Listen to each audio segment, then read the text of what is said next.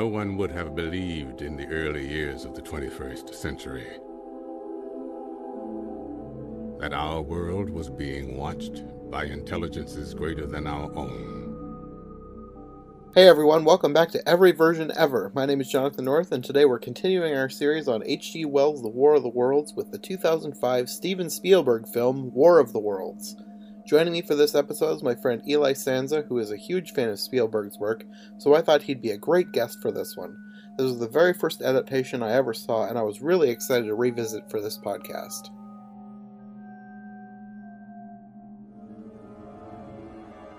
Yet, across the gulf of space, intellects, vast and cool and unsympathetic, regarded our planet with envious eyes. And slowly and surely drew their plans against us.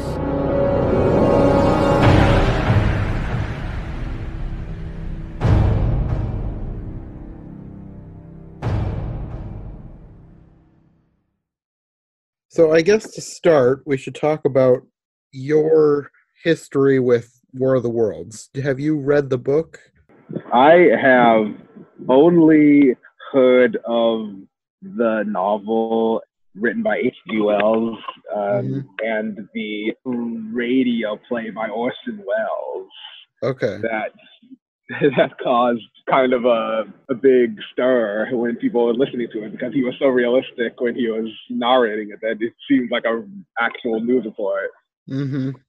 Uh, but I have never actually read the book or seen any version of the film until the Steven Spielberg version came along, and that was my first exposure to it. So I have very limited knowledge about any version but that one, oh, and and I have no comparison to the novel. Okay. So, did you watch this when it was in theaters or just recently? I watched it when it was new, uh, but I didn't watch it in theaters. I watched it on DVD because I was watching back in like 2000 and like 2008 or 2007. I was like getting into all the Spielberg movies because I was becoming a fan of him in my budding film geek days, and so that was one of the films that I watched it, along with Schindler's List and Saving Private Ryan. I was like marathoning him, and Okay. So, so yeah, so that was when I first watched it on DVD, and I was borrowing a bunch of films from the library, uh, expanding my film knowledge. And I haven't watched it in a long time. I that, the last time I watched it was in those days, but then I watched it again recently because it's on HBO Max. Uh-huh. So I checked it. I checked it out, and I noticed some things about it that I didn't like as much as I did the first time I watched it, but Mhm. It was still it was still good, and I still like I still thought it was a solid solid movie uh, overall in my revisit.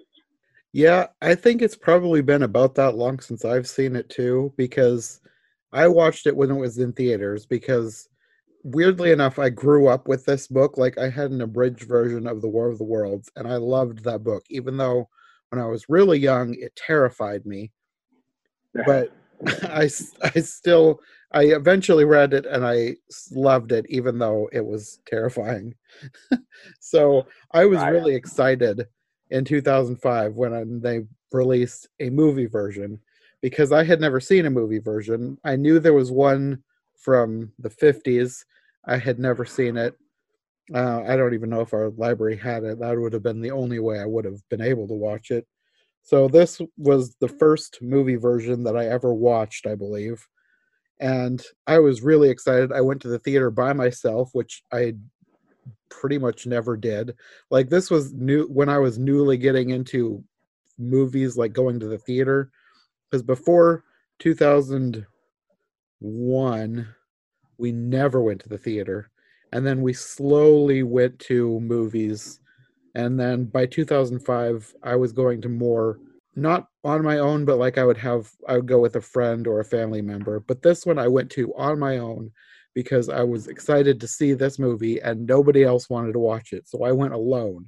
So i feel like my perspective coming into this might be the reverse of yours because I was very critical of this movie when I first watched it. Like I didn't hate it, but I was picking it apart so much because it was so different from the book. And back then, that was like the standard for a movie based on a book. Like how close was it to the book? And this movie was Uh, not very close to the book. Okay, so you're saying it was it deviated from the book in significant ways. oh, extremely deviated from the book. they basically took the idea of from the book and a few key scenes that they translated into modern day. None of the characters, aside from one, which we'll get to when we get to that scene, are anywhere close to the book. The they basically made up their own characters. Like no, the the main character is not the same character from the book. It's it's a completely different story, but just a similar idea from the book. That is interesting because when I was watching the movie, I I noticed that it had a lot of Steven Spielbergian qualities to it that reminded me a little bit of E.T. Like when you're talking about how like the the dad was sort of estranged from his kids, and that was, Mm. and like estranged dads are kind of like uh, similar themes in in Spielberg's filmography. Mhm. So I, I had a feeling some of the stuff in that movie was stuff that he made up, but but I didn't know until now that like uh, there was no character in the War of the Worlds novel named Ryan, and he didn't have a daughter named Rachel and a son named Robbie. the main character i believe was named ray. Either way okay. he didn't exist. The main character actually in the book didn't even ever get a name. His wife was never named. Um, none of the main characters were named at all one side Wow. character was named well a few side characters were given names but they never stuck around very long It's uh, wow, it's it's hard for me to imagine how you can even write that book. the book i think was sort of written to be as if it were documenting something happening not exactly from a scientific perspective but maybe semi journalistic it was written in the first person like this guy was ta- writing down everything that he witnessed when this attack happened Oh, okay. so he never named himself. He only referred to his wife as his wife. He only referred to his brother as his brother. And anyone he met, unless they said their name or he knew their name, he referred to them as what they were. Wow. So very few characters in the book actually got names. So Yeah. that in itself is completely different from this movie because you pretty much get names for anybody who is a main character. Okay, well, I don't blame Spielberg for changing up that part of the narrative. hmm I and really I can't either. But at the time, I was very critical about how much it was different. Like I knew it was going to be different because this is set in modern day and in America, and the original novel is set at the end of the 1800s in the UK. So completely different Wow, setting already. Yeah, exactly. Yeah. So I guess we can start going into the movie and talk about different things that happened, and then I guess I can enlighten you on what was different and how I felt about it. And I Yeah, guess yeah, how I feel now because I feel differently now than I did mm. then. Right. You said that when you watched it in the theater the first time, you said you did, did you not like it? Is, is, was it thumbs down?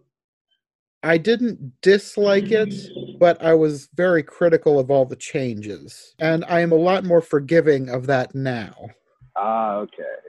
So when you said that you started out not liking it as much, but now you like it more, you said that was the opposite of how I felt, which is when I I kind of loved it when I first saw it, but now I'm sort of more critical. so it's Uh-huh. kind of reverse there, right? Yeah. So at the beginning, we open with kind of an unsettling score. This is John Williams, and this is this is one of his scores that I actually bought. I'm not sure why I was drawn to this. I think I just liked the fact that it was the War of the Worlds and John Williams, so I bought the score. So, Yeah, it was a good score. yeah. At the beginning, it's not even really music. It's just kind of this tone, and I I really like that now. It's unsettling Yeah. and you're kind of zooming in on the bacteria in a drop of water, which then it zooms out to reveal like a bigger landscape. It's like on a leaf, I think, and then you see all the people around. But you have narration by Morgan Freeman, and he is reciting a passage from the book, but he's taken one line and changed it. This similar to how they did in the 53 version, because I have since watched the 53 version. So they changed the line. No one would have believed in the, I think it's in the last years of the 19th century, because that's when it happened in the book. And now they've got it. No one would have believed in the early years of the 21st century that our world is being Uh, watched by intelligences greater than our own. Right. I really like that line. There's there's some really iconic lines in the book, and as far as I've seen of other versions, they usually try and slip those lines in there somewhere, either at the beginning or the end. And I really like that they had that at the beginning, and I really like that they got Morgan Freeman to do it. Yeah, me too. Me too. So then we meet the main character, Ray Ferrier, who is, like I said, completely different character from the book. Everything from here to the point where the aliens come down is completely original to this movie. So we meet Ray. He's a dock worker. He works in a crane, and you learn right away that he's divorced, and he meet you meet his kids, played by Dakota Fanning and Justin Chatwin. And Dakota Fanning, this is one of her big. I don't know if it, I don't think it was like her big break film, but it's one that I immediately recognize her as because she had like a few where she was this age that she played in, and I think that's kind of what made her a household name, especially this and like a completely opposite type of movie, Charlotte's Web. Yeah, yeah, exactly. And I realized this time that his ex-wife, I think her name was Marianne, is played by Miranda Otto, who played Eowyn in The Lord of the Rings. I don't know how I didn't remember that. I'd completely forgotten that, if I even recognized her at all. Ah, I didn't know that. Yeah. And then right away you see there's a lot of tension in this family. And I guess this is probably my biggest issue with this entire movie. And I know that this is the point. Like the movie as a whole is supposed to be about this guy becoming a better dad because he is a terrible father. it's pretty obvious why he's divorced. He's basically he's only thinking of himself and the family is just very dysfunctional. And Yeah. there's there's so much tension in these scenes and it just it grates on me and I think it's supposed to, but I feel like I don't know. That kind of brings it down a bit for me. Right. Supposed to set up the fact that Tom Cruise's character was like a not a great guy, and mm-hmm. eventually, when it comes to the movie to the plot, when he's trying to protect his kids from the aliens, it's like okay, well now they're going to turn this terrible guy into a hero, and he's going to redeem himself. I felt I, thought- I sort of felt like that was the setup they were going for. Yeah. And for the most part, I think they did a decent job with that. But it also felt like it took way too long for them to become a family unit. And even even by the end, you barely get there with Robbie, his son. yeah, it, it wasn't that very satisfying an ending, really. But but we we'll get to that. Yeah. So you have some scenes of them like trying to get along. They try to play catch, and the dad breaks the window because he's basically fighting with his son. And then he Yeah. just kind of storms off to his room and tells his daughter to order food. At some point, Ray realizes that Robbie is gone, and Rachel just tells him that he left. So he's outside looking for him, and then there's a storm over their house. It's basically unlike any storm in real life. I don't think there's any storm that actually behaves the way this storm was behaving. The wind Yeah. is like blowing towards the storm, and all of a sudden it's like pure silence, and then lightning from the middle of the storm. And Yes. at first, Ray, I think, thinks it's fun and Yeah. Rachel does not. She's worried about Robbie. And then everything is quiet. There's no electricity, no phone, even their watches have stopped. And I'm kind of thinking that this part is a reference to the 53 version because in the 53 version, well, the, the way the aliens arrived is completely different in the 53 version, but at some point there's basically an EMP and it takes out all the electricity and even stops watches. The difference in this scene, though, is that it also stops the cars. Back then, Yeah. the cars did not stop. And I'm thinking that that might be more due to the fact that cars today are more electronic than they were in the 50s. So I don't think that they would have even thought to have an EMP take them out. Not that either situation is realistic, but in this version, Yeah. the EMP takes out the cars. So at some point, Robbie comes back and he says that the lightning opened a hole in the ground. And Ray goes to investigate.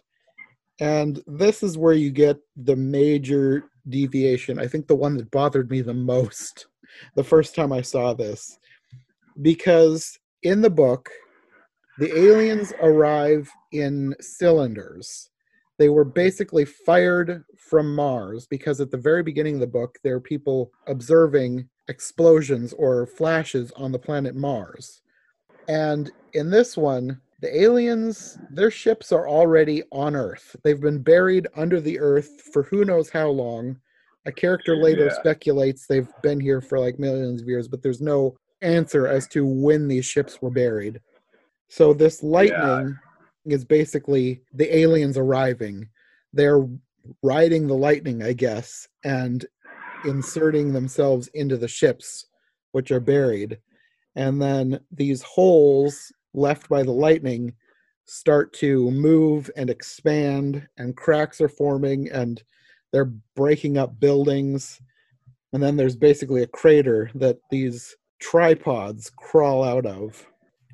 And when you first see the first glimpse of something, it's a giant hand, which is the foot of the tripod, reaching out to like get a hold of something to be, be able to lift itself out. And I think the design of the hand is a reference again to the 53 version because it seems to be, at least from what I can tell, it looks like it is shaped like the aliens' hands from the 53 version. I know that probably you probably won't be able to comment on that because you haven't seen that one. But to me, that's what Yeah. it looked like. Just the shape with the little, not not really suckers on the hands, but just the round ends of the fingers. It just it looked like that to me. I haven't seen that the 50s version, but I'm not surprised that there are references to it because I'm sure Steven Spielberg is a fan of that movie because sci-fi films from the 1950s like uh, Creatures from 20,000 Fathoms and uh, It and like stuff like that the, were references that he always makes in his interviews, and Mhm. so I'm not I'm not surprised that it's like he's paying homage because that was around the time he was a kid. I think was when he was watching. He's a baby boomer, so I'm not surprised. Mm. Yeah, that makes sense. And there's there are more references that I feel that I think I caught, and there might be more that I didn't catch. But I wrote down a few more later on too, that I'm fairly certain are references to the 53 version. So then the ship actually emerges from this crater, and it makes this noise that I love. Like it is a horrifying, like a hoot noise. It's like a honk, but so deep and bellowing. It's like horrifying, but I love it. It's, Yeah. it's one of my favorite parts of this movie. I don't know why. I just love this terrifying noise that these tripods make. Well, it's the creative because I was like, it's I don't know how they came up with that noise, but it was terrifying though. Yeah, it's like a foghorn, but worse. Yeah, yeah. So then you get the first glimpse of the heat ray, which the heat ray is in the book, that's like their main weapon. Basically, it's just a ray of heat that incinerates anything, but it behaves differently in this version. because when it hits the people, it's like it incinerates the person, but it leaves their clothes. So you have like this Yeah. explosion of like ash, and then the clothes are fluttering down. And it's like horrifying, but to me, it was like a really creative choice just to leave the clothes. It sort of reminds me of I don't know how good this comparison is, but it reminds me of the Left Behind series. Like I used to be obsessed with that series because like my whole family we grew up in like super conservative. So this is like the the scariest book we were allowed to read was Left Behind. Yeah. and just the imagery of the clothes being left behind when the person disappears it was like that except with the added horror of the person having been incinerated instead of beamed away to heaven well, you're describing one of the most memorable parts of the movie when I first watched it because I remember being hell terrified when I first saw people getting disintegrated by the alien beams. Mhm. And it actually, this, this is one of the things about the movie that I think is most effective. That I think makes it like, despite its flaws, I think makes it work because it really feels a lot like a horror film. That's what I feel like Spielberg was going for. Mhm. It's like it's it's that sci-fi and there's action, but it's more like a horror film. And even John Williams' score supports that a little bit because he's very menacing with his music choices. And also the movie is completely terrifying too. And I and I feel like they did a good job conveying the fear of the unknown that is like completely destructive and killing people and you don't know what it is and you don't know how to stop it and you don't know where it came from and and they did a really good job with the horror aspect which i was sort of surprised by because i don't normally associate spielberg with horror but he did well with this Mhm. i think and i think and i think he did it intentionally yeah I first thought i wouldn't think of this as a horror movie but now that you mention it it really does have a lot of horror elements yeah another thing about this scene that I have read is very purposeful. It's supposed to evoke imagery from 9 11, especially Ah. the people running through the streets covered in ash. Like in this case, it's the ash of disintegrated people, but there were a lot of images and video footage after 9 11 of people fleeing the area covered in ash from the building, for the dust from the rubble. And this was specifically supposed to evoke scenes like that. There was a lot of references to like terror attacks and 9-11 in this movie that are yeah. subtle enough to miss but if you know that they're there it's very obvious Yeah, yeah. The- aside from the fact that they're actually mentioned in the movie, is this are these terrorists attacking us right now? Like yeah you could sort of tell because it's the timeline of when he worked on this mm-hmm. movie and when September 11th took place. Like, makes that like very non-surprising. Yeah, that line, is it the terrorists? That was Rachel specifically after they Yeah. flee. He runs back after the first attack. He gets his kids, and then they steal a car. He knew that there was a car being worked on in a, in a mechanic shop that he told the mechanic how to fix. And he tries to get the guy who fixed it to come with them, but he won't listen.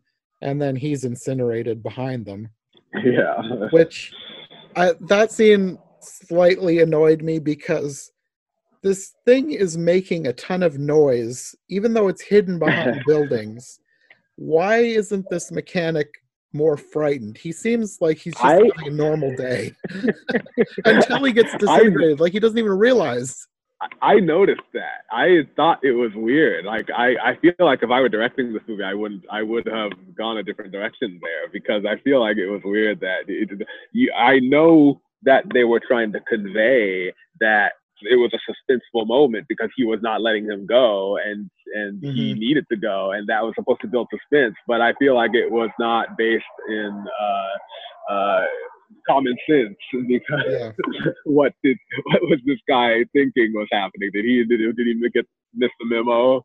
hmm so then they have this car they're driving down the freeway where every other car is stopped. So they're like dodging and weaving in and out of traffic. Rachel is basically in hysterics. And this is another thing that slightly annoyed me, even though I understand Uh-uh. her reaction. I understand that Yeah. she is basically like 10 or 11. She's freaking out. I get it. But it kind Oh, of annoyed annoying. me that she it happened so often. Yeah, uh, you know, you know what? I, I actually, I know you're not criticizing Dakota Fanning as an actress because she, because No. she's really good, but Yeah, she's a great screamer, that's for sure. she really is. She, she, she, she did a good job by making the moment even more tense, Yeah. actually, because like screaming children stressed me out. So it was actually effective. So then you have the dad is basically explaining what he thinks is happening, and they're planning to go to their mom's house. She's not there, she's in Boston because before she left, she told him they were going to see her parents. So he knows the house is empty and he thinks they'll be safe there. And then you get another fight. It's another scene that annoyed me just because like you you just left what is what is basically a war zone it didn't seem realistic that you would just have this fight and end up splatting a peanut butter sandwich on the window because you're mad. Just me. right. I, I, I, the scene with him like making the sandwich. I was trying to get into his mindset there because it was like I think I think he was like saying, okay, we are in a stressful situation. We are all scared. I'm going to try to calm everybody down by having a normal family dinner, and mm-hmm. everyone will everyone will be calm, and maybe I'll return to normalcy. But like, uh, if you could, I feel like any even even an adult who wasn't the father of those children could tell that that wasn't going to do anything because the look of like like horror in their on their face after what they just witnessed. uh, You would just assume. I don't think these. I don't think these people want to eat a sandwich right now. Yeah. You you know it kind of this I don't know I just thought of this. This scene reminds me of the dinner scene in the movie Signs. Have you seen Signs? I have not. Sorry. Okay, well, for anybody out there who has seen Signs, there's a scene where Mel Gibson and his family are eating dinner, and they're they're on edge because of everything that has happened in this movie, and it's getting towards the climax of the film, and they have a big fight, and this feels like that, except not executed as well as it was in Signs, because Uh, in signs they have this big fight that's really awkward and really uncomfortable and it ends up with the entire family hugging as they wait for the next onslaught to happen. And it was really Ah. effective and really well done and this feels like they were trying to do that but didn't get there oh, this the sandwich scene was sort of less heartfelt. I thought. yes and and the Yeah. end of the scene in signs was a lot more heartfelt right. So after this scene, they go to sleep in the basement because they don't know what's coming next. And they're woken up by it seems at first like it's lightning. And then you realize it's not lightning. There's like this terrible electronic screaming noise, and it seems like an earthquake, and then there's fire. And then they hide in what I could not tell what it was, but it seemed like a bunker. I don't know. The apparently the mom has like a bunker in the basement or something. yeah, I don't. Yeah, I don't know. Uh, the next day, they discover the house is in ruins because a plane has crashed on it.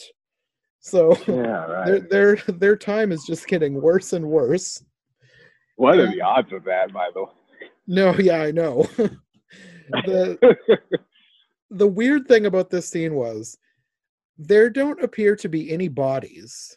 And I don't know if that's because the aliens have taken them or what. It just seems so odd that there's this plane that's basically in half and there is no bodies. It's just yeah, yeah. I'd like it's I don't think there was even like clothes, so it's not like they were incinerated. I don't really know what was going on there or what it was supposed to mean, I don't know.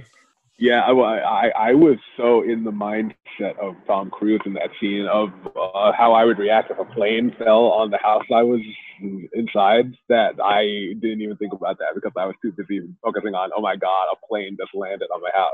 Uh huh. Yeah, it was just a weird thing that I noticed because I don't think I noticed it the first time I watched it, and I I was looking specifically to see if I could see anyone here, and I didn't see anybody. Yeah, it was weird. Now that I think of it, there was no no bodies, but there were just there was there were people inside the plane, but mm-hmm. there were no dead people, no dead people inside the plane. It was sort of weird. Yeah, the people in the plane are apparently like a news crew. They said something about being stationed with the army, like they've been following the army to report on what they were doing. I'm not sure exactly what happened, but they were separated from them apparently, and then they were like raiding yeah. the plane for supplies. And right, right. One of the reporters takes him inside, and she shows him these tapes of the attack, and uh, specifically one of when the first the the tripod in his area was activated, and they have slowed down footage of the lightning, and you can see something inside the lightning. So that that was confirmation of how the aliens got into the ships. They rode the yeah. lightning down into the ships. Yeah, because they apparently buried the ships at some unspecified time, and now they're finally returning to them to pilot them. Mm-hmm. And then there's like the sound of the tripods in the distance, and the reporters decide to get out of there. And before they leave, this is kind of weird, I thought. She asks if he was on the plane. And when he says no, she says, That's too bad. It would have been a great story. But then I was thinking, like, he was in the house that the plane crashed on top of. That is also a great story. I, yeah, that didn't register with me. Also, I, it was that, that was weird. So then they leave as well, and Robbie, for some reason, he wants to go and fight the aliens.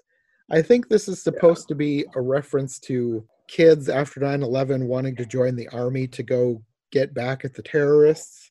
I don't know. It just, his amount of, I don't want to say enthusiasm because he didn't seem enthusiastic, but he was like, yeah, so angry that he, he wanted to do something. He was at the adamant. He was adamant. Yes, that's that's the good word for it. He wanted so badly to get away and go join the army to fight them. I don't know, it just it bothered me that he would want to go so badly and leave even though he had a bad relationship with his father, just leaving his sister, especially yeah. because throughout the movie it is made very obvious that his sister loves him a lot more than she loves her father. Like anytime yeah, yeah. horrible happens, she runs to Robbie, not Ray. They did a good job building up the relationship between the brother and sister that they had a close bond. Yeah. So that makes it, I don't know, just worse. I look at him worse because of that, because he wants to leave so badly that he's willing to just leave her behind. It just annoys me that he would want to do that. And I guess maybe you can blame it on the trauma of the situation, but like she needed him, and he he he cares, but not enough that he wa- is willing to stay. Because at any point that he sees the army from here on out, he wants to leave. Yeah, yeah. It's it, I I kind of uh, go back to this a lot whenever I review films, but I I talk about the likability of characters and how it's an important thing because I feel like if you don't like the characters, you're not going to be as invested in the problems that they go through. Mm-hmm. And I feel like this movie slightly suffers from that a little bit. Not enough that it ruins it, but yeah. there's a little bit of that in yeah. the characters in this film. Yeah, I totally agree. Especially Robbie. Yeah, yeah.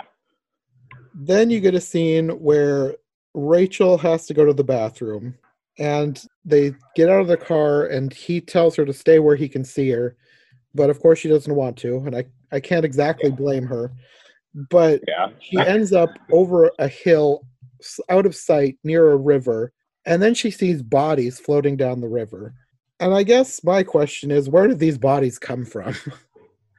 I, actually, that's a good question. I wonder. because you find out later the aliens are taking people or they are incinerating them. It's one or the other. They're not killing people and leaving the bodies. So Right. it just seemed weird that you would have this mass of bodies floating down the river. I don't know. It just Uh, it seemed weird and I had questions that weren't answered there. I, I feel like the unanswered questions thing is sort of like uh, throughout this movie, it's kind of making itself an issue throughout. It seems a little bit like it might have been a little bit lazily written, possibly. Uh, that's what I think. Yeah, kind of. Now, I don't think completely lazily written, but there are issues I think that could have or should have been addressed before a final draft. I don't know. I just, for things like that, I just wanted a little more explanation. Well, that you know that kind of stuff isn't important to the plot, so it's not essential that you understand it, but it is. It it does sort of like it's like a little bit of a, a, a hanging thread. Yeah.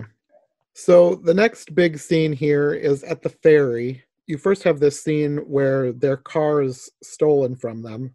And I guess this scene is probably the the one similar to for people who have listened to the first episode of the podcast where I talked about the different characters in the War of the Worlds, the way they behaved as disturbing me more than the actions of the aliens.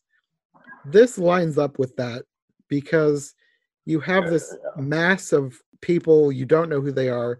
They basically just attack and hijack their car from them.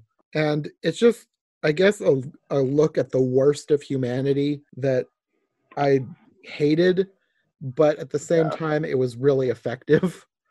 So Yeah, even though I yeah. hated what was happening, it I guess it's a good look at what people can be when they let their base instincts take over.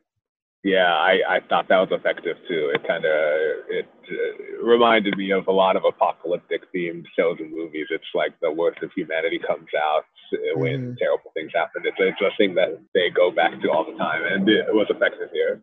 hmm So then they get, have to walk the rest of the way to the ferry, and you have a quick scene before they get there that I don't think it was supposed to be funny, but there was something about the way it was timed that just it seemed funny, even though it was not funny. It just seemed like they meant it to be funny. I don't know. Basically, they come to a, a train crossing, and you hear the ding, ding, ding, ding, ding, and the arm lowering. And then this train, fully engulfed in flames, roars by them faster, probably faster than a train should be going. And just you you just see this flaming train for quite a while uh, because it's so long it just roars past and the entire thing is engulfed in flames and then it's gone and then ding ding ding ding ding and the arm goes up again and i'm like that's it's not supposed to be funny but it seemed unintentional funny to me Uh, yeah, it was weird. Uh, it was weird. I, I didn't I really. It was kind of like the river of corpses. It was like I wonder how that happens. Yeah, that's that's true, but I don't know. I feel this one didn't ke- strike me as something that needed more explanation because I just yeah. assumed that it got blasted by the heat ray. It just stuck out in my mind just because of the timing and the way it was shot with the the dinging train arm going down, the flaming train rushing past, and then the the dinging train arm going back up again, letting them cross. was- I don't know. It just seemed like it was supposed to be funny, and it wasn't supposed to be funny, but I laughed at it. well, I feel like that was a nice touch. I mean, I mean, at least it like it was entertaining. I don't. I don't know if it was supposed to be entertaining in that way intentionally, but I found it so anyway. Right. So then they actually get to the ferry, and then you have it's kind of a blink and you'll miss it moment, but it's I to me it's supposed to be like the opposite of the worst of humanity because you have somebody calling for blood donation and basically saying that unless you're these specific types of blood they don't need anymore because they've had so many people donating blood. So Oh I think they're trying to show that even when humanity can be is at its worst, there are still people who are willing to do the right thing. But it was such a Ah. brief moment that it didn't really offset the horror of that long scene of the car hijacked. So yeah. I guess take that Yeah. as what you will. That was just something that I noticed that was kind of nice to see, even though it didn't last very long. Yeah, there were a lot of very like nice moments in the movie. They said they were sort of overshadowed. Yes, definitely. So then they're getting on the ferry and they meet somebody that Ray knows, someone named Cheryl and her daughter Nora. And this was kind of weird because I I knew I recognized Cheryl from somewhere, but I could not find her in the credits and I could not find her on IMDb. I had to find a War of the Worlds wiki page before I figured out that in the credits she's credited as bartender, which makes absolutely no sense because she has a name. He calls her by name multiple times. Her name is Cheryl. They never mention that she's a bartender. So I don't know how anybody is supposed to figure out who she was. But anyways, I looked her up after finding this wiki page, and the actress's name is Lisa Ann Walter.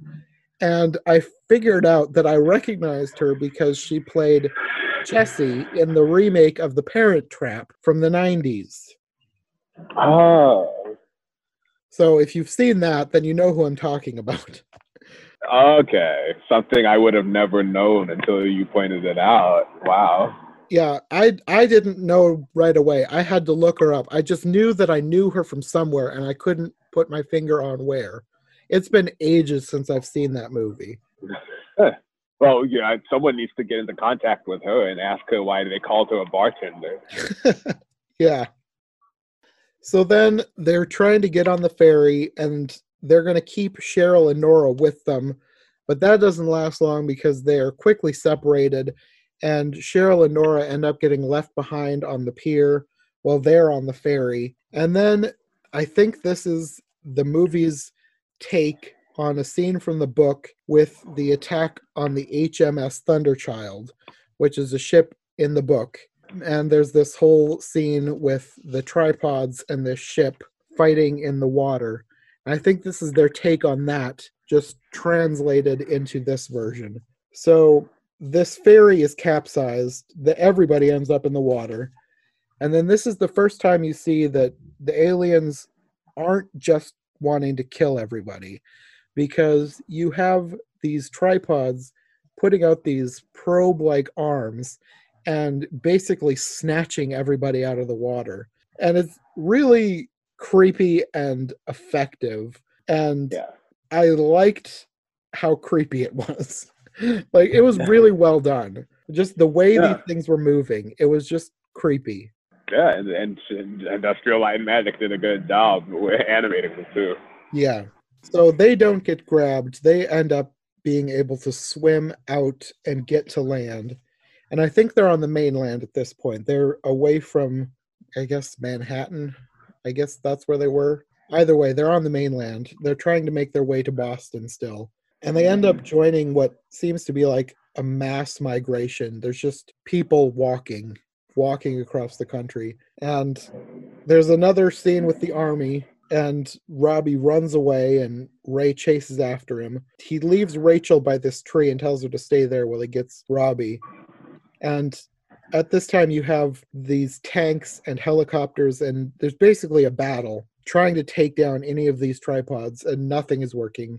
They basically are shielded, so they're not putting a dent in anything and Ray pins Robbie down. He won't let him go. He might have been successful, except he is also distracted by the fact that Rachel is almost taken away by this woman who's like, she's a well meaning person. She thinks that she's been abandoned. So she's trying to get Rachel to come with her. And he basically ends up leaving Robbie. Robbie says he he has to go. He needs to be here. He needs to see this. And he lets him go so he can run back to Rachel. And then as soon as Robbie disappears, there's this explosion over the hill. And I guess you just assume that he's died. because Yeah. there's like it doesn't seem like there's any way that anyone could have survived that. So then they leave this area. There's like this farmhouse off a ways away, and there's this guy yelling at them from the cellar. And Ray tells Rachel that Robbie's going to meet them, which for, at first I thought he's just saying this for her protection, like he's not going to tell her that Robbie's dead. But then he tells this guy in the farmhouse that Robbie's going to meet them too. So I don't know if there's some denial going on there or if he thinks he's alive or what, but that's how he's spinning the situation. Yeah, yeah. So this guy in the cellar, his name is Harlan Ogilvy, and this is the one character that I mentioned earlier who is sort of in the book. He's kind of a compilation of three different characters, all Frankensteined into one. There's a character in the book called Ogilvy, but he's an astronomer. He's at the beginning of the story, and he's one of the first people to get disintegrated by the heat ray. And there's another character who is the one that I first thought that this guy was mainly based on, who is called the Curate, who is down in the cellar of a house that the narrator of War of the Worlds stays in. Like they're trapped there for weeks. They're they're just them two together. And the curate ends up going crazy and he ends up well, I'll get to that later. But there's another character also called the artilleryman in the book who is towards the beginning and then he shows up again at the end. And he has some lines and ideas that the character in the movie Ogilvy says. Basically, his ideas about beating the Martians and rebuilding humanity, and even the tunnel thing, being able to tunnel through the ground. That's all from the artillerymen. So this Harlan Ogilvy in the movie just is a mashup of all these characters from the book, just put together into one. So the main point of this scene, really, this is mostly where the book and the movie are similar. This whole thing under the farmhouse, because that's like one of the big set pieces from the book. The curate and the narrator under the house living for multiple weeks, basically trying to survive while watching the Martians. And this is where in the book you find out that the Martians are not exactly eating people, but they're taking people and using them for blood transfusions, which is how they survive. In the book, he talks about how they were studied later and they figured out how the Martians worked. And the Martians back on Mars basically had another creature that they used for blood transfusions. And they found that they'd brought some of them with them, but when they started running out, they started using humans. Ah, So they've kind of taken that idea, but put their own, I don't know, maybe even creepier twist on it because that's already creepy that they're taking Yeah. people and using them as for blood transfusions. But they've like ramped that up for this movie. I guess before we get to that, we'll we'll talk about this first scene under the house. You get the first hint of the direction they're going with that because you see the red weed, which is another thing from the book, which I guess in the book the the explanation for why Mars is a red planet is that it's covered in red weeds, like this plant. So they have ah. brought this red weed with them and they're using it on Earth. They never say terraforming, but like today we would call it terraforming. They're basically trying to turn Earth into their own version of Mars by planting this red weed. So you get a little glimpse of where that's going with this red weed. You see it start at the beginning of this scene. And then everything goes quiet, and you get another pretty much direct reference to the 1953 version because this probe comes into the house. And this is something that happened in the 1953 version. It's shot in a very similar way, but the effects in this one are like way better than the 53 one because this thing moves kind of like a snake, like a floating snake. And it wasn't quite that smooth in the 53 version. It wasn't right, bad. right. The effects were decent in the 1953 version, but this is way better and more effective. That scene uh, in the 2005 film where the probe is like looking for them and they're trying to hide from it. hmm It reminded me of the scene in Jurassic Park when they were trying to hide from the dinosaurs. And I thought the same thing. yeah, it's uh, yeah, it reminded me of that, and I thought that that was, I thought that that was the scene where Spielberg was like, that Spielberg was talking, but it, but now you're saying this it, it actually existed in the 50s version. That seems similar. I th- I think it might be a combination of both influences because it's Ah, it is similar it is similar to the 53 version but i also got shades of the raptors in the kitchen scene because yeah, especially with the mirror when they put up the mirror to hide behind and the eye is yeah, tricked. exactly, exactly. it was just it was so similar it, it had to be a reference so then this probe ends up leaving it's been tricked and you find out that they had been looking into this house basically to see if it was safe to come in because now you get the first glimpse of the aliens themselves and the aliens i remember when i first watched this back when it first came out i remember really liking the alien design but also being annoyed because it was so different from the book. And I still feel similar, but again, I am a lot more forgiving now. And I just, I like the design. Basically, the design kind of mimics the design of the tripods. You realize the tripods are almost giant versions of the aliens. right. Even the probes that they send down to grab people is similar to their tiny hands because they have hands in the same position as where the probe arms come out on the ships. Yes, that was the that was what they were going for. But it is it's super different from the book because in the book they're basically described as kind of a bear-sized bulk. Like they're basically a head with a beak and giant eyes that has tentacles under the beak. They can barely move. And these things are quite ambulatory. They can get around pretty well without the tripods. But in the book, they they basically were useless on land. They needed the tripods to move. Ah, so it's interesting. So I guess they just decided to change it up so that they could have this one suspenseful scene where they're in the room with them. Mm-hmm. And I thought I really liked that scene. It, it was really well done. Yeah, yeah.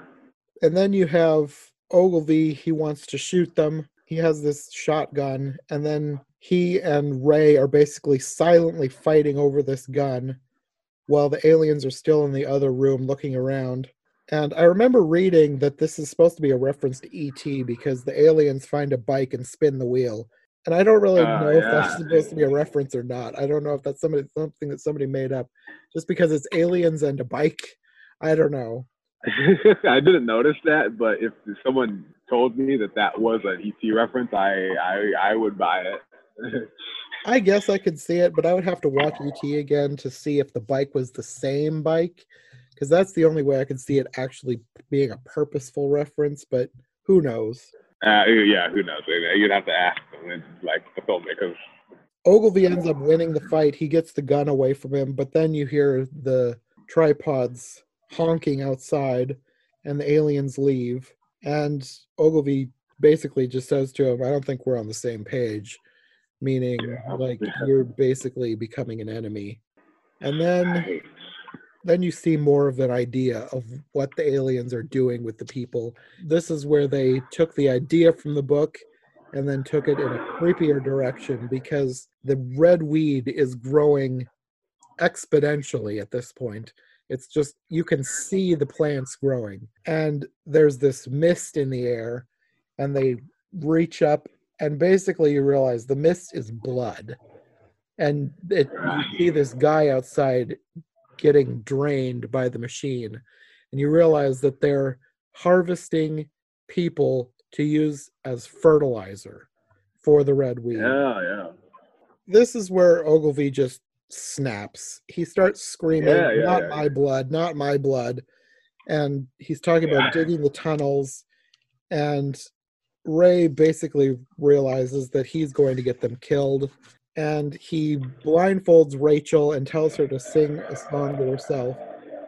And you don't see what happens, but he goes into where Ogilvy is digging and closes the door, and the camera just stays on Rachel until he comes out again. It's basically implied that he killed Ogilvy. And Yeah. something similar happened in the book, but I'm not sure that the narrator killed the curate because the curate did go crazy and he basically had to beat him unconscious at one point. But I don't think he killed him because in the book, he's just taken away by the aliens because a probe comes in and grabs the curate and takes him out of the house. So I don't think that in the book he actually murdered the guy, but I think it's pretty much implied here that he killed Ogilvy. Yeah, and, and as a person who only watched the movie and never read the book, that's definitely what it seemed like they were implying to me. hmm Right after Rachel crawls into his arms and they fall asleep, and they wake up to another probe, like right in their face. Yeah, yeah, That was a really good jump scare. like yeah, I, totally. I, I forgot that it happened, and it startled me. yeah, I was like, I was rooting for him to chop that thing in the neck, but get this, like, kill it, kill it. Yeah, this is another direct reference to the 1953 version because in the 1953 version, uh, Dr. Forrester, who's the main character in that one, has an axe, and when the probe comes back, he chops it off. And they Ah. use that, they take the eye back to the lab to study. So they don't quite do Ah. that here, but the chopping it off with the axe, that's a direct reference to the 1953 version. I see. But in all this chaos, Rachel is screaming. She runs out of the house. Ray tries to find her, and then he gets attacked by the tripod. And it's about to get him because he's hidden in a truck. It's about to get him out. And then Rachel is on the hill screaming, which distracts the tripod, which goes and grabs her instead. And he runs after it. He finds this belt from, I guess, a soldier and it has grenades on it. He throws a grenade at it, which distracts it. It doesn't hurt the thing because it has the shield, but it grabs him and takes him up into the ship. And you get a look at the inside of the ship because it has this basket where it basically is storing people for use later. And there's just a ton of people in there, not injured, but freaking out because they're trapped in this cage. And he finds Rachel there and then you see somebody get taken up into the ship. There's like this gross probe thing that comes out of this mouth thing that reminded me of the. Have you seen the Peter Jackson King Kong? Yeah, It reminded me of those gross worms that eat some yeah, people. This mouth thing Yeah. that grabs people and slurps them in. And he's almost Yeah. taken in, but these people who are in the basket I don't know why they didn't think of this before, but suddenly they're going to save him. So everybody's all grabbing each other and pulling him out. But he has realized that he's still holding on to this belt with grenades. So even though he's Yeah. pulled up inside, they pull him out, but not before he leaves behind a couple of grenades, which actually take Right. out the tripod. Which I I really liked that scene. It was it was really good. yeah. Somebody had to freaking get destroy that thing. Yeah. After this, they get out of the basket because the their basket falls off of the ship as it's downed, and they make their way into the city. By this time, it's getting to be morning. It's daylight, and when they get into the city, the weeds are noticeably different. They're starting to turn pink and then white. They're almost turning into ash themselves. They're just Yeah. disintegrating. And then you see that there's a tripod that has fallen into a building. So something's happening. And then they turn another corner and there's a tripod like staggering, like it can't walk straight. And they realize that there are birds like on the tripod, which means that they've turned off their shields.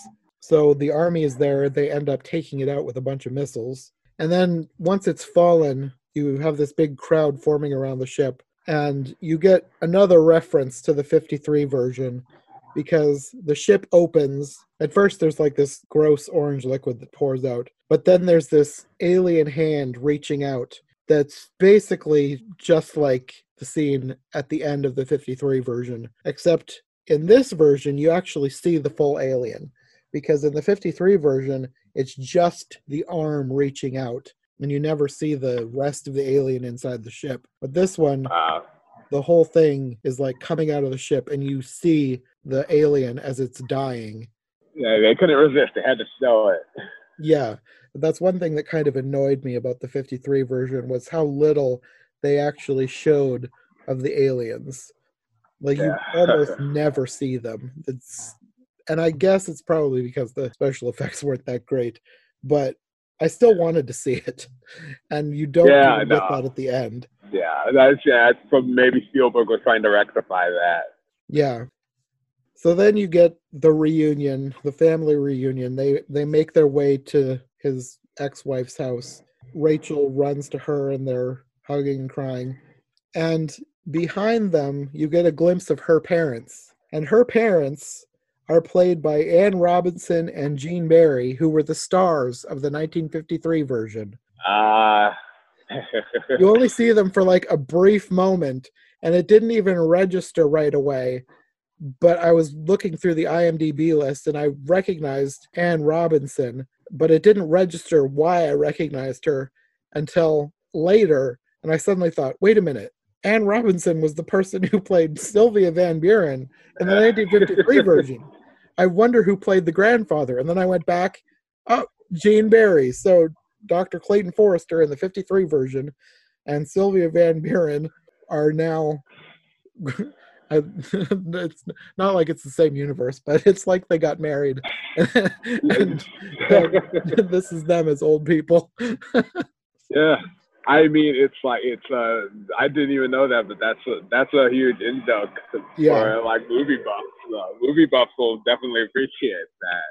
Yeah, but definitely. see, this is what I'm talking about, dude. He, this is what I was talking about. He's definitely a fan of that movie. uh-huh. Look at who he look at who he asked the stars to be in this version. Yeah, I'm really glad they did that. It's just a nice little Easter egg. Yeah, totally. I thought nothing of it when I saw those guys. Yeah, but now I know. That's a cool fact. Yeah, and then you find out that Robbie is there too, and he Yeah.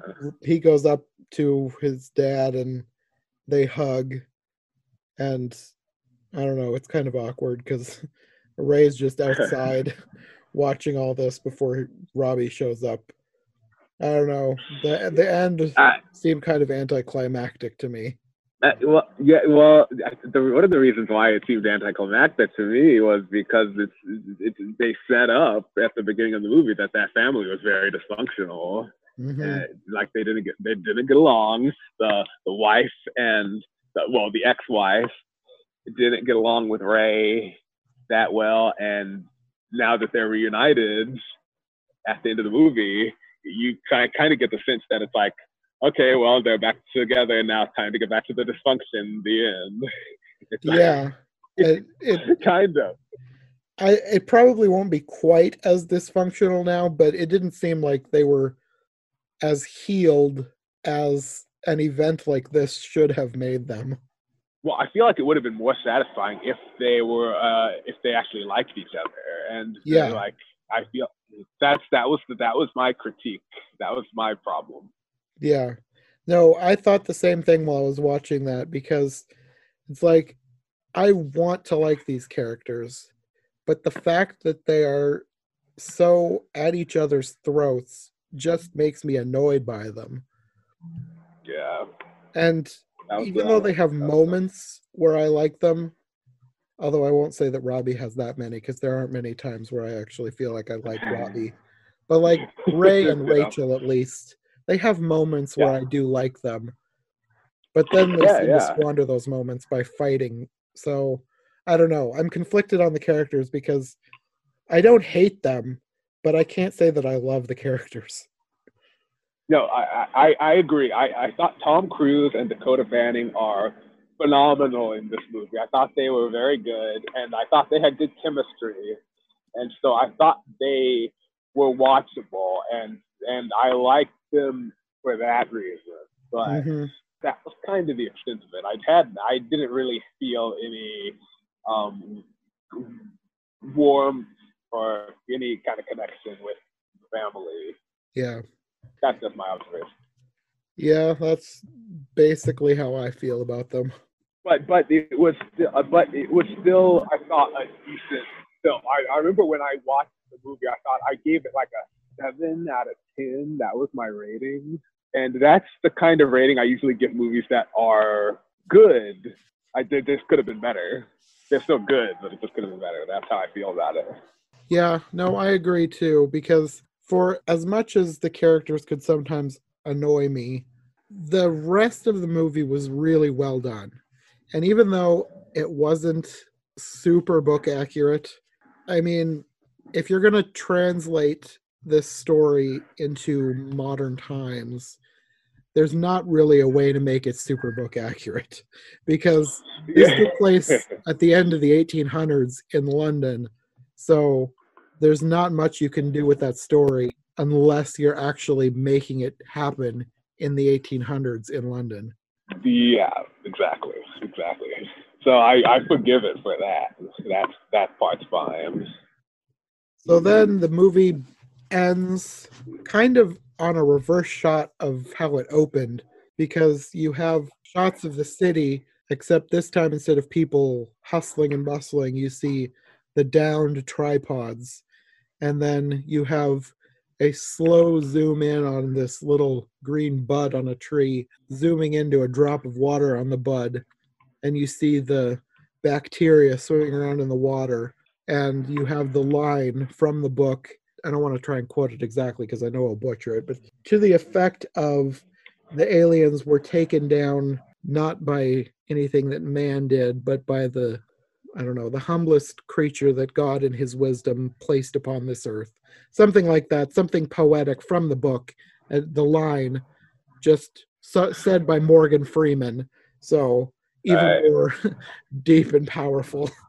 just I thought yeah. I thought even though the story with the family didn't end that great, the way they ended the movie, I really like that because I really like Morgan Freeman's narration and I really like that line. So yeah, I liked that part of the ending. Uh, yeah, I, I definitely recommend this movie for science fiction fans because the sci-fi aspects are really fascinating and yeah. like they kind of overshadow the character development. But like, but you're into like aliens and like this technology and stuff, then it's like really fascinating a lot. Yeah, definitely. As much as I can find fault with the characters, the movie as a whole I still enjoyed and I would still definitely recommend it to science fiction fans. Yeah, and I would even recommend it to like people who are action, horror, and like survival mm-hmm. thriller fans too, because it worked. It was a very good genre film. Yeah, yeah, definitely. Well, I guess that's all I've got for this episode. Do you have any final thoughts or anything else you want to say before we go? I would just end it by saying I would recommend the film. I, I think that if you didn't watch it, you should give it a try, see how you like it. Okay. Well, do you want to let people know where they can find you? Yes, you can find me. Uh, mostly, I'm active on Twitter, so you can go to Twitter and type at edonkey2014, Eli Sansa. That's where you can find me. I'm always talking about movies and science fiction, just like we just talked about today. That's my, my favorite genre. And I am always talking about movies, shows, video games, all that on my blog, edonkeyblog.com. And I'll send you the link to that if you go to my Twitter. Okay. And of course, I'll have links as well. Yes. Okay, well, I guess that's all for now. Thanks for joining me for this. It was a lot of fun. I really enjoyed talking about this movie. I enjoyed it too. Thank you for inviting me. Yeah, I guess we will see you for another episode in the future. Yes, hopefully.